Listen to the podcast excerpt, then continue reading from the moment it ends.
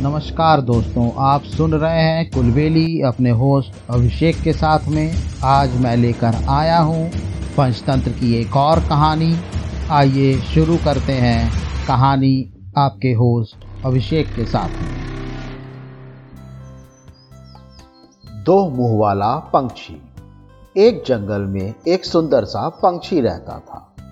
यह पंक्षी अपने आप में बेहद अनोखा था। क्योंकि इसके दो मुँह थे। दो मुँह होने के बाद भी इसका पेट एक ही था।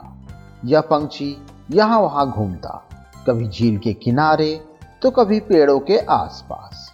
एक दिन की बात है, यह पंक्षी एक सुंदर सी नदी के पास से गुजर रहा था, कि तभी उसमें से एक मुँह की नज़र एक मीठे फल पर पड़ी। वो वहाँ गया और फल को देखकर बहुत खुश हुआ। उसने फल तोड़ा और उसे खाने लगा। फल बेहद मीठा और स्वादिष्ट था। उसने फल खाते हुए दूसरे मुँह से कहा, यह तो बहुत ही मीठा और स्वादिष्ट फल है।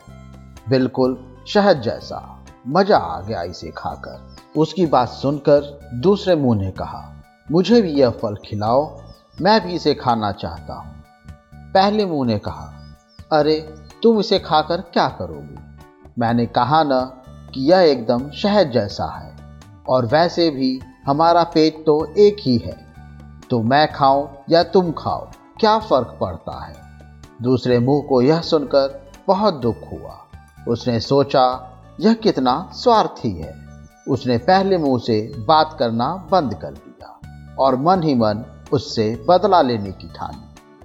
कुछ दिनों तक दोनों में बातचीत बंद रही।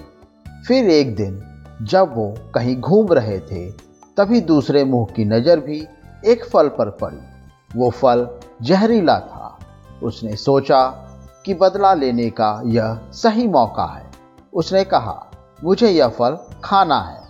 पहले मुँह ने कहा, यह बहुत ही जहरीला फल है। इसे खाकर हम मर जाएँगे।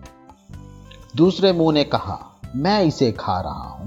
तुम नहीं तो तुम्हें कोई तकलीफ़ नहीं होनी चाहिए। पहले मुँह ने कहा, हमारे मुँह भले ही दो हैं, लेकिन पेट तो एक ही है ना? तुम खाओगे तो हम दोनों मर जाएँगे, इसे मत खाओ। लेकिन पहले मुँह ने एक न सुनी और उसने वह जहरीला फल खा लिया और धीरे धीरे जहर ने अपना असर दिखाया और वह दो मुँह वाला पंछी मर गया। इस कहानी से हम लोगों को यह शिक्षा मिलती है, स्वार्थ से बचकर एकता की शक्ति को पहचानना चाहिए। स्वार्थ हमेशा खतरनाक होता है, जबकि एकता का बल बहुत अधिक होता है।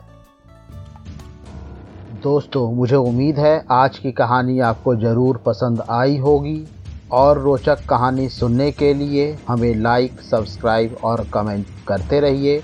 तब तक के लिए अपने होस्ट अभिषेक को आज्ञा दें। नमस्कार।